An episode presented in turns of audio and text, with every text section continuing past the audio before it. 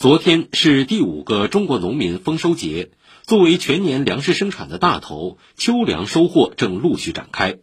眼下，我国主产区秋粮收获达到二点六七亿亩，进度过两成。分区域看，西南地区收获过六成，长江中下游及华南地区过三成，西北地区过两成，黄淮海和东北地区也开始收获。二零二二年上海早熟新大米昨天亮相。今年上海早熟稻种植面积三点二万亩，